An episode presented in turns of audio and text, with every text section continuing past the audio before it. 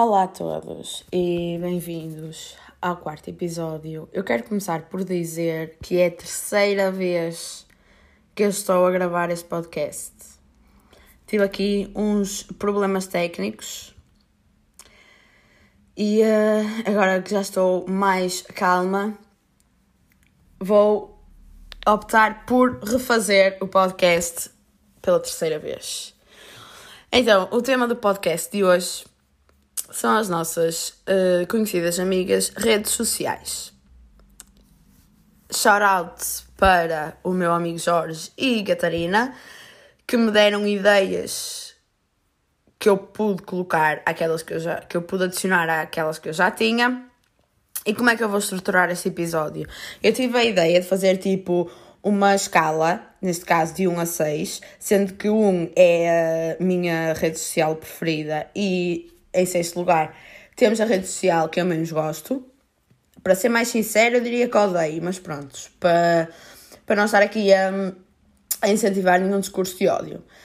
Prontos, e uh, em primeiro lugar, eu espero que antes de eu dizer e que neste momento vocês já estejam a conseguir acompanhar e já tenham a resposta na ponta da língua sobre a minha rede social favorita, que é exatamente o TikTok. Pá, e, e isto foi, foi este dilema todo do TikTok surgiu o ano passado, no início da pandemia. Vocês recordam-se quando o pessoal ficou em lockdown e então muitas das pessoas começaram a instalar o TikTok para se entreterem, só que outras pessoas queriam continuar com a sua síndrome de diferentões e dizer tipo, ah, não vou instalar isso porque isso é uma aplicação para crianças, só putos é que estão lá a dançar.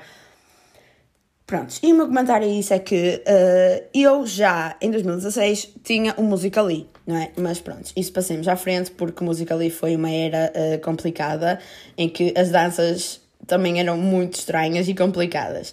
Mas, avançando também no tempo, eu lembro-me perfeitamente que em agosto de 2019 depois de ter passado o Festival de Danças do Mundo 2019 inteiro a ver vídeos da Team Estrada com os meus amigos, um, em agosto eu decidi uh, entrar para o TikTok. Porquê? Porque eu sabia que as pessoas da Team Estrada utilizavam o TikTok e gostavam de fazer TikToks. E então, como eu tenho uh, uma síndrome de masoquismo, nomeadamente relativa a assuntos cringes, uh, por isso é que eu via exatamente os vídeos da Team Estrada eu decidi juntar-me ao TikTok e começar a acompanhar os trabalhos uh, completamente esforçados das pessoas que constituíam a Team Estrada na altura. E acreditem, eu, eu, eu já nessa altura me ria com TikToks porque lá está, era um nível máximo de cringe e eu só via porque tinha acompanhado todo o drama da Team Estrada e acreditem, foi um drama imenso que eu adorei para ser sincera. E então eu juntei-me ao TikTok exatamente para continuar a acompanhar. Só que depois, tipo, caguei um bocado para isso. E no início da pandemia, tipo, o TikTok voltou. E eu claramente voltei ao TikTok. E claro que depois houve aquele drama com pessoas completamente chatas, sabem? Mesmo chatas, que tinham a necessidade de mostrar que não precisavam de entrar para o TikTok e não queriam. Tipo, são tão dura que eu não quero entrar para o TikTok, tipo, não vou submeter-me a um domínio a um domínio social como se não se tivessem submetido a 30 mil outras redes sociais, mas não me vou submeter ao TikTok.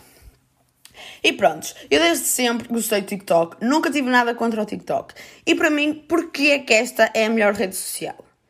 Eu considero-a a menos tóxica de todas, considero. Mas eu sei que há muitos problemas no TikTok. Sei que há, mas lá está. Os problemas não são comigo. Eu nunca tive qualquer drama no TikTok porque a minha função nessa rede é só ver TikToks, enviar para os meus amigos, ver os que os meus amigos me mandam, procurar cenas novas, descobrir cenas novas e pronto. O meu consumo de TikTok baseia-se nisso. E eu considero como a melhor rede de todas, porque o algoritmo daquela rede social eu acho que é completamente. é uma coisa completamente linda. Porque não há uma vez que eu não esteja na For You page que não me pareça nada que eu não curta, percebem? Ou seja, todos os vídeos, praticamente todos os vídeos que me aparecem, eu, eu gosto de os ver. Portanto, aquele, o algoritmo foi desenhado, todos os algoritmos de cada um de nós é desenhado de forma tão perfeita que eles sabem perfeitamente o que é que nos vai agradar. Desculpem o pleonasmo, mas eles sabem o que é que nos vai agradar. E nós, como somos seres uh, bastante impressionáveis, falando por mim, nomeadamente, vamos atrás. E pá, é incrível. E uma cena que eu também gosto bastante é que ajuda-me a combater a minha síndrome de individualidade, que é a seguinte: sabem aquele tipo de comportamentos ou atitudes que vocês têm e que não sabem que mais ninguém tem. E no TikTok aparecem muitas vezes pessoas a comentarem comportamentos que vocês também têm e eu, tipo, falando por mim, eu fico tipo, a sério, não acredito que não sou única. Ou seja, o meu, a minha síndrome de individualidade ataca, mas por outro lado, ataca-me também aquele alívio, tipo, ai, a sério, ainda bem que não sou a única. Estão a ver? a mesma frase, mas com uma diferença de intuação que explica aquilo que eu sinto ao ver grande parte dos TikToks. E o que eu consumo é, pá, são ataques pessoais, lá está, que falam mal da minha personalidade, dizem que tudo, todos os meus comportamentos são uma resposta aos traumas que eu já vivi. Pá, eu concordo, Concordo a 100%. E, e, e eu sendo uma pessoa que procura sempre uma razão ou um motivo, uma explicação para as pessoas agirem de determinadas formas, eu adoro que me expliquem porque é que eu própria ajo dessa forma. Depois aparece-me, sei lá, cenas satisfatórias. É, é uma cena que eu consumo muito, seja em qual rede social for, eu consumo muito. Depois, como eu mando vídeos para os meus amigos, uh, para a minha mãe, para o meu primo, para o pai do meu namorado, tipo, o que me aparece são cenas que eu, individualmente, não aprecio, mas que sei que essas pessoas vão apreciar e, portanto, começam a aparecer na For You page para eu enviar para eles. Uh, depois temos também a, a situação da pequena panda e do fadista oficial, que eu, eu acho que eles não se chamam assim, mas pronto, para mim vai ser sempre fadista oficial, que são duas personagens completamente uh, bem desenvolvidas que dão vida à minha For You page. Tipo, é que, aquela, aquele tipo de situação que eu referi anteriormente, que é um nível tão grande de cringe que eu até aceito, porque é o meu sentido masoquista a dizer: vê, vê que tu gostas. Tipo, sabem, o fadista: oh, estás aí, vê que tu gostas. E pronto, é esse tipo de Aparece-me de tudo, percebem? Aparece-me de tudo e eu gosto de quase tudo, entendem? Portanto, o TikTok para mim está ali no número 1 e duvido que para pessoas com QI decente também não esteja ali no top 3. Tipo, desculpem, mas se vocês são minimamente inteligentes, sabem que o TikTok é uma rede social cool. E em segundo lugar, eu meti o Twitter e acreditem que uh, pá, foi por exclusão de partes. Eu não queria colocar o Twitter como segundo mas não queria colocar mais nenhuma como segunda, então ficou o Twitter. Porquê?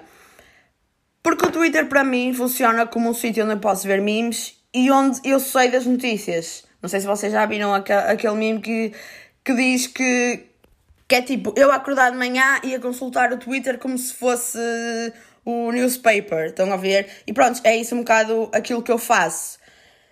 Pronto, e eu gosto do Twitter, porque lá está, já fui uh, uma consumidora ativa do, do Twitter e se vocês forem ver o meu Twitter, eu tenho muito mais de 150 mil tweets, porque lá está, já fui completamente addicted. E é aquela cena que se eu agora disser que não gosto, parece que me voltar a contrariar a mim mesma. Percebem? Porque lá está. Quem me acompanha sabe que eu tive uma fase assim um bocado estranha em que eu aos 16, 17 anos o que eu decidia conversar sobre era humor negro. E então fazer piadas sobre Hitler, sobre racismo, sobre fosse o que fosse, para mim era o meu ponto alto do dia. Mas lá está, nessa altura essas cenas até tinham piada, percebem? Agora eu, quando vejo essas cenas, fico tipo, ah, é sério, se tinha piada há 4 anos atrás, agora já não tem. Pá, mas eu percebo porque eu achava piada a isso quando tinha 17 anos, portanto, agora pessoas que tenham 17 anos, se calhar é normal para elas achar piada a isso. Mas o Twitter também, vocês sabem perfeitamente que o Twitter transformou-se numa, numa cena muito, muito tóxica e que gira tudo à volta da, da cancel culture. Sabem? Tipo, se uma pessoa diz alguma coisa errada ou se faz alguma coisa errada, tipo, vai tudo cair em cima dele ou dela e isso come começou a ser um bocado chato e cada vez mais se tem perpetuado. Pá, e, e eu acho que, claro que faz sentido as pessoas explicarem o porquê de algo que outra pessoa disse não estar correto, mas pá, estão a viver tanto para as redes sociais que têm assim tanta necessidade de cancelar uma pessoa só por algo que ela disse naquela plataforma. Que pode, ser, pode até nem ser o que ela pensa de todo, mas estão a ver. E depois há inúmeros bifes, inúmeros bifes. Tipo, há sempre, lembram-se aquele bife entre alternos e betos? Tipo, os dois são péssimos. Para que é que eles a lutar para ver qual é que é o melhor? Não há melhor, são os dois péssimos. Tipo, qual é a necessidade? E outra cena que também consigo observar bastante bem no Twitter é a opinião geral de cada geração. Tipo, a minha geração, falando a sério, eu sei perfeitamente que não usa muito o Twitter. Tipo, preferem mais o Instagram. Mas sei perfeitamente que não usa muito o Twitter. Quem usa o Twitter é tipo pessoal de 16, 17, 18 anos. Percebem? E então é interessante ver como é que essas pessoas estão a desenvolver-se e quais são as opiniões que essas pessoas estão a desenvolver e que eu acho que na maioria são opiniões que são aceitáveis, percebem? São opiniões que para a idade que têm até são cool, percebem? Porque eu acho que a maior parte das pessoas da minha idade, quando tinham 17, 18 anos, não tinham essa opinião. Portanto, é bom ver que as coisas estão a evoluir, mas depois há outras pessoas que têm sempre aquele, aquela necessidade de mostrar o quão machistas são, o quão preconceituosas são, o quão sexistas são, percebem? Há sempre esse tipo de pessoas que eu, pá, que, que eu repudio de todo e opto sempre por, quando vejo esse tipo de, de situações, ou silenciar, ou tipo dar scroll e fingir que não vi. E pronto, por isso é que eu, como não ligo tanto a esses bifes já liguei, sem dúvida alguma, já me meti em tudo que era bife só porque sim, porque era cool arranjar problemas na internet, tipo, ah, eu gostava, mas agora não gosto e nem sequer tenho paciência para isso, por isso é que me foco mais nos memes e pá, e, e vou seguir na minha vida no, no Twitter. Depois, em terceiro lugar, que pode ser uma posição que vocês vão criticar, mas a mim não me interessa, porque eu tenho defendido esta posição há muito tempo e tenho defendido esta rede social há muito tempo, que é o Facebook. Tipo, não me interessa que vocês digam que Facebook é para velhos, que Facebook tipo, já deu o que tinha a dar. Não deu. O Facebook é uma ótima plataforma para ver memes, para entrar em grupos de memes. Tipo, eu estou em inúmeros grupos. Seja uh, grupos onde nós, onde as pessoas, os membros, fingem ser idosos com a tecnologia. Todos vocês já devem ter visto alguma cena sobre esse grupo é mais brasileiro. Depois há um semelhante em português que é Grupo Onde Fingimos Ser Cotas. Depois há outro que eu também faço parte dos membros, que é Grupo onde apenas podemos dizer um, quotes do Vine, tipo excelente. Eu adorei a era do Vine, portanto, para mim aquilo é o paraíso. Depois ainda tenho outro onde fingimos todos, os membros todos fingem ser. Uh, roommates, roomies, estão a ver, então está sempre toda a gente a discutir com tudo. Depois há outro onde apenas podemos comentar as publicações com same, e para mim isso é perfeito, porque a única coisa que eu tenho a dizer em relação a tudo é same. Pá, e para mim o, o Facebook é zero tóxico, tipo, não há problemas lá. Claro que eu sei que há, mas tipo, são problemas que a mim dizem-me zero. Estão a ver? É tipo discussões sobre política da terra, discussões sobre cenas que eu não me interesso propriamente, porque lá está, eu se vou ao Facebook, não é para ver discussões sobre a minha terriola. Eu normalmente nunca sei o que é que há nesses grupos da minha terriola. Eu vou para ver memes diretamente aos memes. Tipo, não, não procuro interagir com outro tipo de, de grupos ou com outro tipo de pessoas. E uma coisa que eu quero dizer sobre o Facebook é que no Facebook está a a situação máxima de unificação da humanidade. E eu espero que vocês saibam ao que eu me estou a referir. Que são exatamente os grupos de operações stop. Tipo, eu não sei quem foi a primeira pessoa a ter essa ideia, quem foi a primeira pessoa a impulsionar um grupo desses, mas a sério, são ídolos para mim.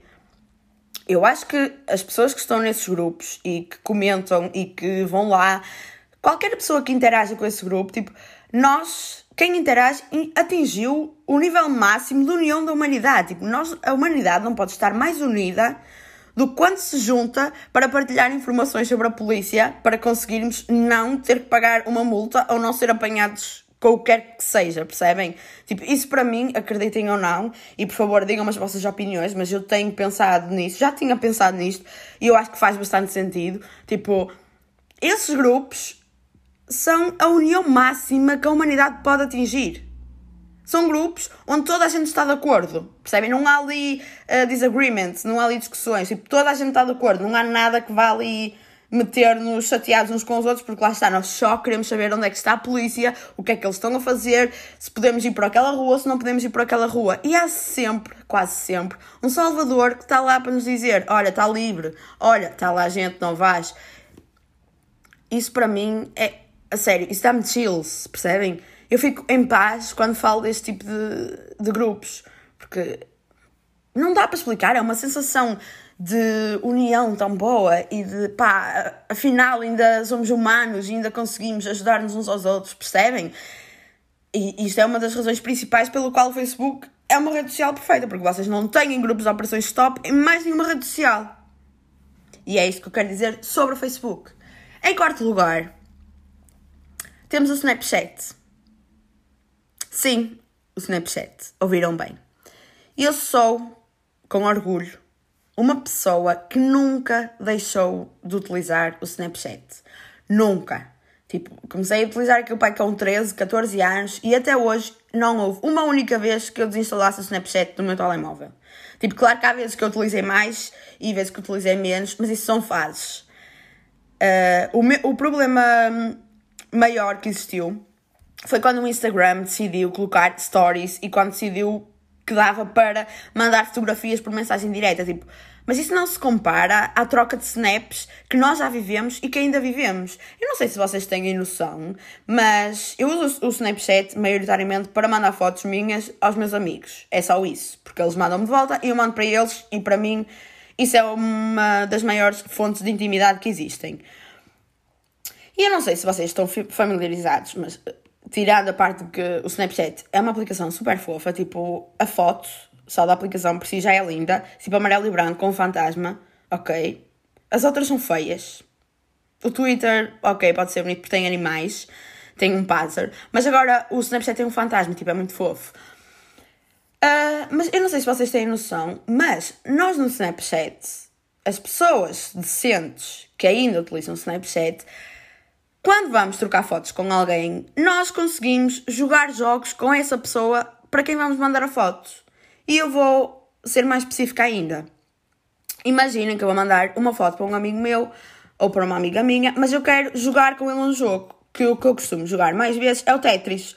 Ou seja, eu jogo o jogo, tipo, jogo as jogadas que tenho disponíveis, que são tipo, acho que são para aí 10 jogadas, e aquilo acabam, acabam as peças. Depois eu tiro foto, em cima do jogo aparece tipo uma bolinha que é a câmera e que dá para aparecer a minha cara.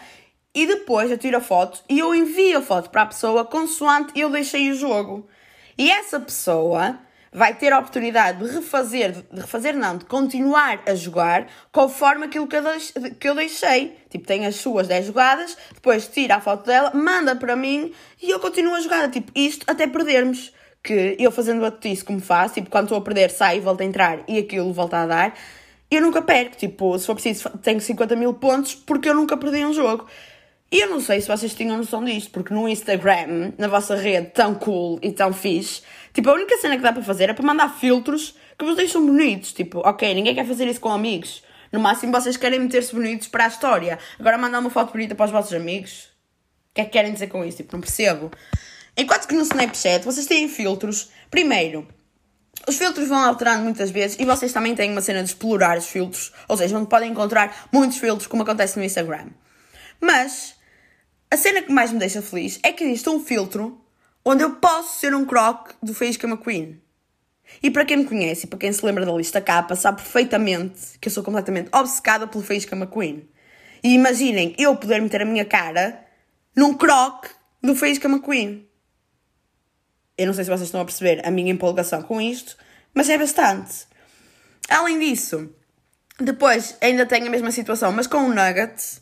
Ainda tenho a mesma situação, mas com tipo animais, com limão, Vocês não percebem, tipo, o Snapchat, sério, eu, eu sinto que estou a falar para pessoal decadente que deixou de utilizar o Snapchat em prol de começarem a utilizar as cenas do Instagram, as ferramentas, ferramentas uh, ridículas do Instagram. E eu vou aqui referir mais uns pontos que eu considero super interessantes do, do Snapchat, que é lá uh, na página principal do Snapchat eu sério, eu sinto que estou a dizer tantas vezes os nomes, os nomes das redes sociais, desculpem-me, mas isto está a ser mesmo espontâneo, portanto eu não estou a conseguir controlar. Mas na página principal tem várias secções. Tem uma secção destinada às novidades, a.k.a. fofocas das celebridades, que agora, nomeadamente, é tipo Kardashians, uh, da Milios. Pronto, é essas cenas que para mim não me interessam, mas que podem interessar para outras pessoas.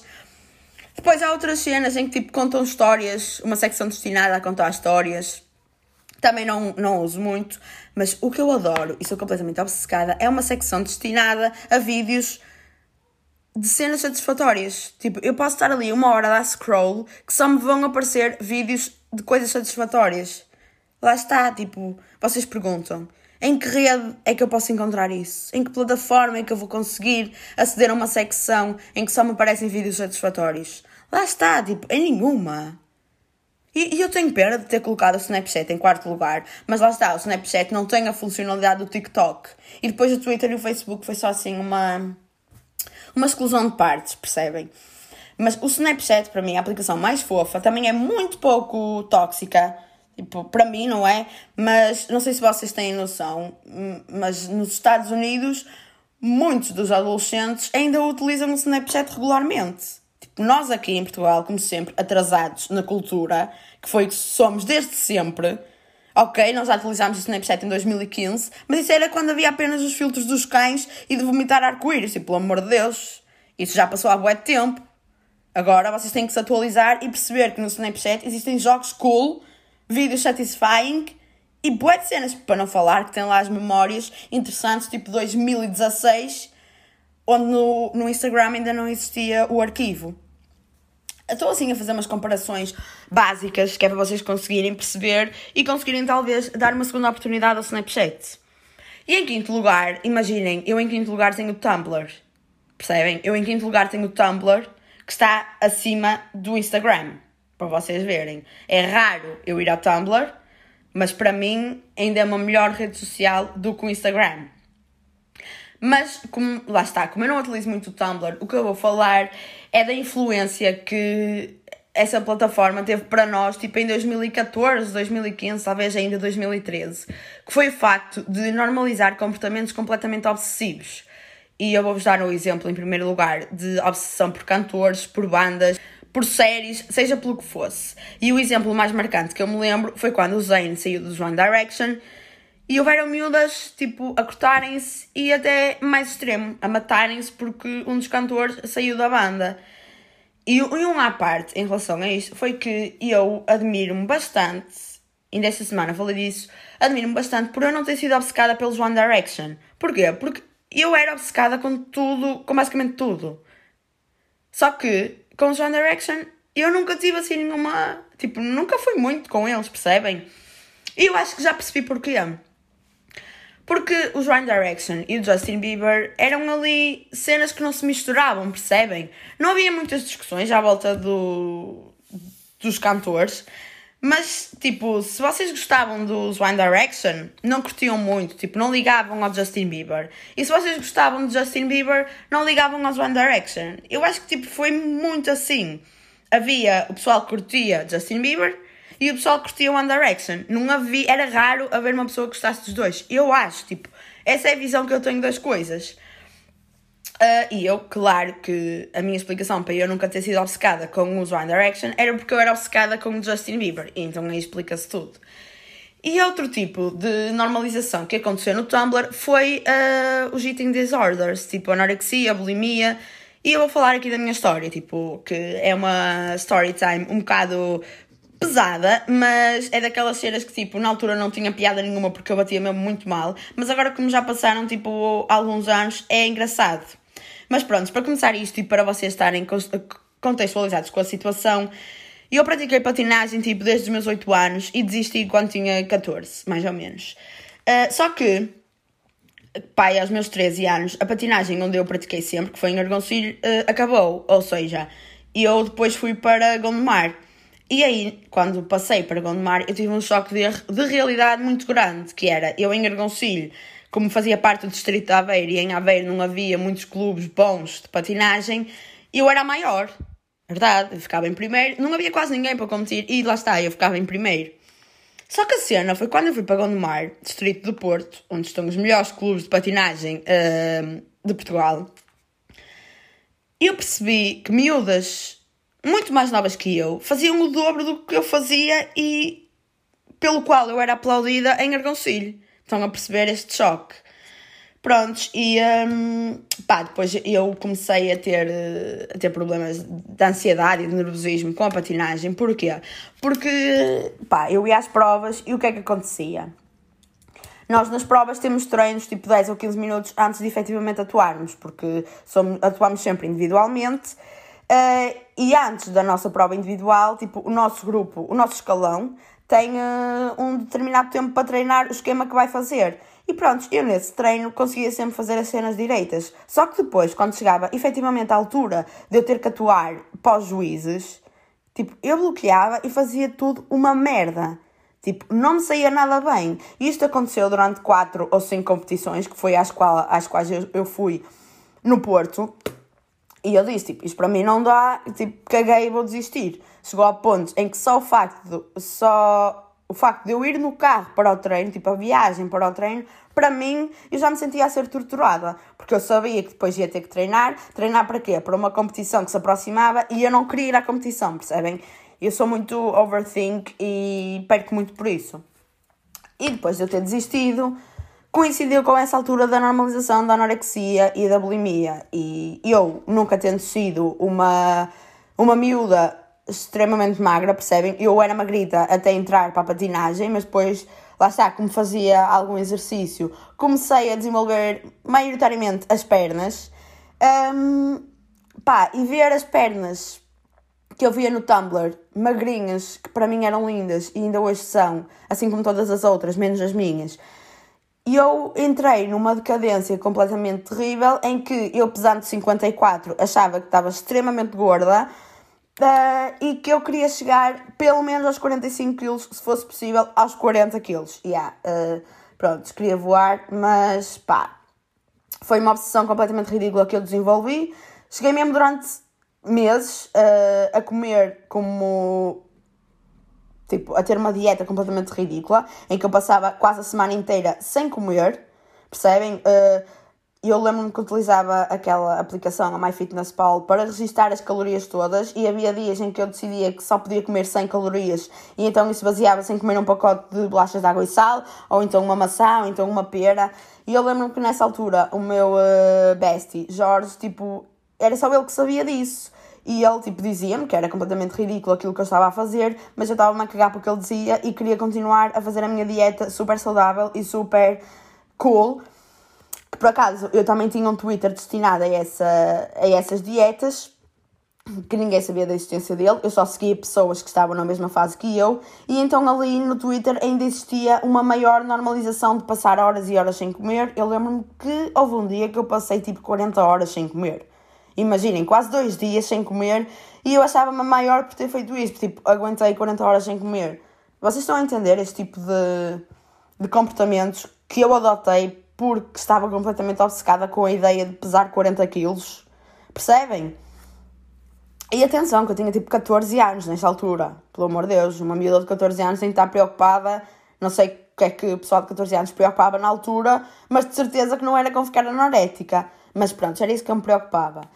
Uh, e pronto, como eu já disse, o meu peso, pá, o meu peso médio era os 45. Uh, só que eu lembro-me que no início do verão de 2015, tipo, já estava eu no final do nono ano, eu cheguei aos 49 quilos e desisti dessa dieta. Desisti porquê? Porque depois começou o verão, os meus lanches no verão acabavam por ser sempre 4 donuts, daqueles do Pingo Doce, e um pacote de cheetos, e depois uma garrafa de água de litro e meio para equilibrar, claro. Um, e foi a partir daí onde eu voltei a comer, percebem? Onde eu voltei a ter 5 refeições por dia que eu engordei. Tipo, engordei pai 10 ou 11 quilos E foi aí que eu ganhei estrias. Tipo, até essa idade eu nunca tinha tido estrias, porque lá está, o meu corpo tinha sido sempre bastante regular uh, no, seu, no seu peso e na sua massa, percebem? Nunca tinha tido assim nenhuma grande diferença de. nenhuma grande alteração. E pronto, uh, pá, depois eu voltei a comer normal. Uh, e acreditem, tipo, eu agora falo disto com, com toda a abertura possível e, e com toda a vontade possível, mas na altura eu passei mesmo muito mal. Tipo, eu lembro-me que a minha mãe obrigava-me a comer e eu obrigava-me a não comer. Estão a entender? Tipo, só porque eu me pesava todos os dias, a todas as horas, para ver se efetivamente conseguia emagrecer por não comer. E depois, o erro é que lá está, já, como já referi, eu à semana ainda me aguentava bem, porque lá está, não tinha assim grandes, entre aspas, ameaças, mas ao fim de semana, quando estava toda a gente em casa e quando às vezes ia almoçar fora, pá, não havia forma por onde fugir e eu tinha que comer. E quando eu começava a comer, exagerava, porque lá está, era o meu organismo a pedir comida, passar tipo 5 dias quase ali a, a sufocar-se.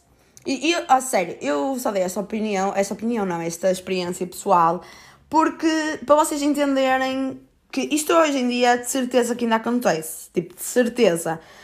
Uh, e eu só o meu amigo Jorge é que tinha noção de que eu tinha esses comportamentos, porque lá está, eu continuava, uh, pá, dentro dos possíveis, a agir normalmente, mas um, isto foi só uma chamada de atenção para relembrarmos o quão uh, o Tumblr normalizou as obsessões, fossem de que tipo fosse. E pá, eu agora digo que o Tumblr é uma rede social cool, mas na altura, tipo, nós estávamos ainda a descobrir a internet e tudo que nós pesquisássemos no Tumblr nós tínhamos acesso. Hoje em dia eu acho que já não é assim. Uh, acho que, tipo, se vocês forem pesquisar anorexia ou bulimia, o que acontece é que a própria equipa do Tumblr vos aconselha linhas ou sites para vocês consultarem, tipo, para vos ajudar. E isso na altura não acontecia. Mas pronto, isto foi só uma story time para vocês perceberem que uh, o Tumblr, apesar de ter normalizado as obsessões, para mim, na minha escala, ainda se encontra acima do Instagram. Porque o Instagram normaliza um, uma série de comportamentos ridículos e inaceitáveis. Pronto, e eu tenho algumas coisas para falar aqui sobre o Instagram.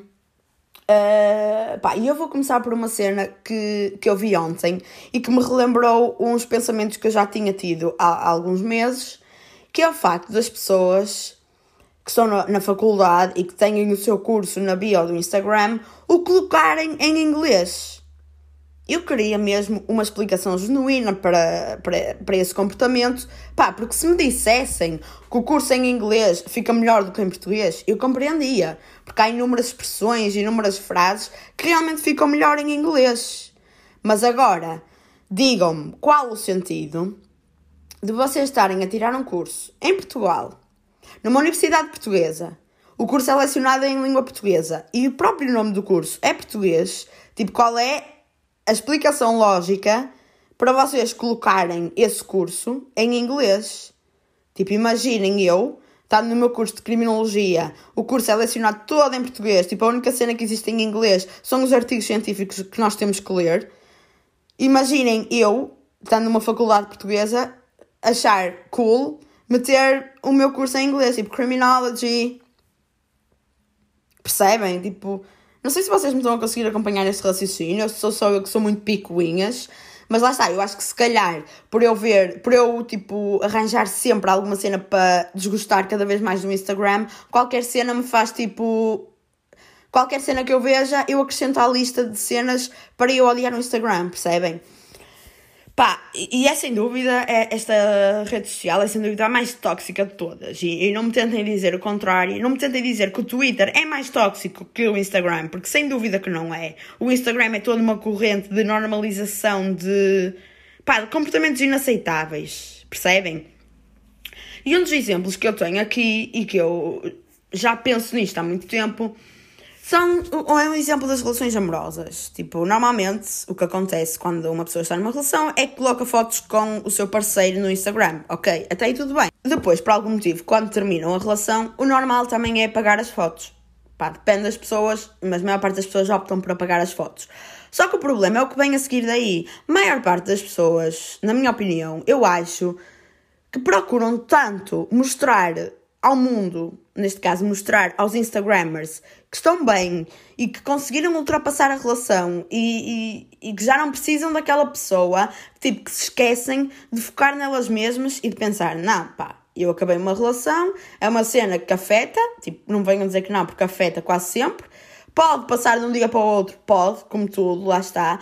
O tempo é uma cena relativa, tipo, o que para uma pessoa numa semana pode ser muito, noutra, de, para outra pessoa uma semana pode ser pouco. Mas não venham dizer que não precisam de um healing, process. Processo de cura, é assim que se traduz. Pá, e, e o, este comportamento que, que muitas pessoas adotam quando terminam uma relação e têm essa necessidade de aprovação tão grande e necessidade de atenção tão grande e começam a expor a vida toda no Instagram só para efetivamente mostrarem que estão bem e que estão cool, Pá, para mim não faz o mínimo sentido. Primeiro, porque eu mesmo que esteja bem ou que esteja mal, eu raramente exponho qualquer coisa que seja no Instagram. Porque lá está, o Instagram é uma cena que nós não temos controle de quem vê as nossas coisas. Tipo, claro que podemos pôr privado, mas há sempre há sempre formas das pessoas conseguirem aceder. E é uma cena que se vocês metem, por exemplo, uma pizza, estão a ver, há pessoas que vão dizer, ih, que fixe, ela foi comer uma pizza. Há pessoas que vão dizer, a sério, foi comer pizza outra vez, aquele sítio que nem presta. Estão a perceber? Há sempre comentários completamente desnecessários, mas que vão ouvir. E, e eu falo por mim, eu evito muito postar o que seja no Instagram, porque lá está, eu não tenho. Uh, pá, não tenho controle de quem me segue, percebem? Posso colocar em privado? Posso. Mas como o meu Instagram já é antigo, eu faço muitas vezes um check-up mensal para ver se realmente as pessoas que me seguem são pessoas que eu quero que me sigam. Estão a entender? Mas eu acho que é impossível controlar toda a gente. E daí a, a funcionalidade dos amigos chegados é muito cool, yeah, mas para mim ainda é melhor ter uma conta secundária, percebem? E, e eu tenho, tipo, algum tempo, e para mim é muito melhor essa funcionalidade do que a funcionalidade dos amigos chegados, percebem? Uh, pronto, e essa parte das relações é uma cena que, que me incomoda mesmo muito porque, pá, isto é uma crítica, sim, mas é acima de tudo uma chamada de atenção para as pessoas que fazem isto, porque eu acho que toda a gente já fez isto, até eu já fiz isto, e por já ter feito isto e por já ter repensado sobre essas atitudes, é que eu sei, tipo, não, eu fiz aquilo porque queria chamar a atenção, mas agora, tipo, sei que não, que não adianta de nada, percebem? E outra situação que eu quero falar, assim, muito rapidamente, é as influencers. Eu acho que, pá, a maior parte das pessoas que me conhecem sabe que eu tenho uma, uma opinião um bocado meh sobre influencers, porque as influencers que eu conheço, que eu conheço não, que as pessoas falam, é tipo Helena Coelho, que não me interessa minimamente, Bárbara Corby, não me interessa minimamente, mais Uh, Mafalda, Mafalda, Maria Vaidosa, não sei. Tipo, a filha dela é fofa e ela dá uma muito boa educação à filha, ok. Mas não há conteúdo que, tipo, me chama a atenção. Não me chama a atenção. E lá está, isso depende muito das pessoas e tal. Mas uh, eu vou falar das influencers que eu aprecio, percebem? Não vou falar das que eu não aprecio, porque senão eu teria que dar uma lista imensa de pessoas. Mas influencers que eu aprecio, e desculpem, mas eu não vou dizer nomes de ninguém por uma razão específica, que é eu não sei porque eu não sigo, percebem? Eu às vezes aparece-me no explorar e eu vejo, oh que cool, mas estão a ver, como é uma cena que eu sei que não vou consumir assim tanto, porque no fundo voltar a dar poder a pessoas que eu não me identifico com, uh, eu, eu não sei o nome, mas as que eu realmente gosto, uh, o, o conteúdo que realmente eu acho que, que as pessoas fazem bem em publicar, são aquele tipo de pessoas que se preocupam em mostrar que a vida não é como no Instagram. E a vida, eu refiro-me principalmente ao aspecto físico, porque no Instagram o que mais o que mais se expõe é o aspecto físico. Tipo, no Twitter eu acho que, para mim, pelo menos, o que mais se expõe é as nossas doenças mentais e a nossa mentalidade, percebem? Mas, por sua vez, no Instagram já é mais o aspecto físico, percebem? E o que eu gosto que as pessoas façam no, nessa, nessa plataforma é mesmo mostrar que é, é muito fácil de parecer perfeita ou perfeito. Tipo, é só ter uma boa pose, é só ter uma boa iluminação, é só fazer. Eh, pá, percebem? É, existem inúmeros truques para ficar bem nas fotografias. E até existe uma youtuber que desmascara essas influências todas, que eu acho que ela chama-se Stephanie Longe. Esta, ela é australiana. E eu vi uma vez um vídeo dela a desmascarar aquela, hum, aquela fitness girl, tipo, australiana, Tammy. Tipo, ela tem um corpo excelente, sem dúvida alguma, mas a, a rapariga, a Stephanie, apanhou um ângulo dela assim um bocado que a Tammy não estava à espera que fosse apanhado e ela mostrou, tipo, a Stephanie mostrou como forma de mostrar ao mundo que as coisas não são como aparentam ser. Porque como eu bati mal por causa do Tumblr e lá está, por causa dessa normalização da anorexia, eu acredito que existam milhões de pessoas a bater mal por causa do Instagram. Porquê? Porque maior parte das publicações que nos aparecem na For You, For you page, não, mas na página principal, eh, são publicações onde apenas se mostra o lado bom. E eu não estou, não estou a querer criticar isto, mas eu acho que é, pá, é um bocado mau para as pessoas que não têm assim uma vida tão boa, percebem? E que só conseguem ver a parte boa das outras pessoas. E isto já é o meu sentido extremamente ridículo e os meus sentimentos extremamente grandes de empatia por toda a gente a falar, mas a verdade é que tipo, eu fico um bocado, opá, o que é que as pessoas que não têm nada e pá, que não têm um corpo perfeito e que não têm cenas fixas para mostrar, o que é que elas pensam quando vão ao Instagram? E ah, vocês podem dizer, ah, então que não vão. Claro, Claro que isso é a cena mais comum de sempre, mas depois há sempre outra face da moeda. Se perguntas a alguém que não tem, se tem Instagram e ela te responde que não, o que é que a maior parte das pessoas pensa? Ai, não tens Instagram, és mesmo atrasado. Tipo, estão a ver, há sempre algum comentário desnecessário. E o que eu queria dizer é que, tipo, as únicas influencers que eu tenho algum carinho por são aquelas que procuram mostrar. Tipo, são aquelas que normalmente metem fotos cool, ok, tudo bem o Instagram é para isso, é para meter fotos boas, ok, entendo, mas que se preocupam em mostrar que não coincide sempre com a realidade e que uma pose bem feita ou com uma boa iluminação conseguem parecer outra coisa do que aquela que não são, percebem?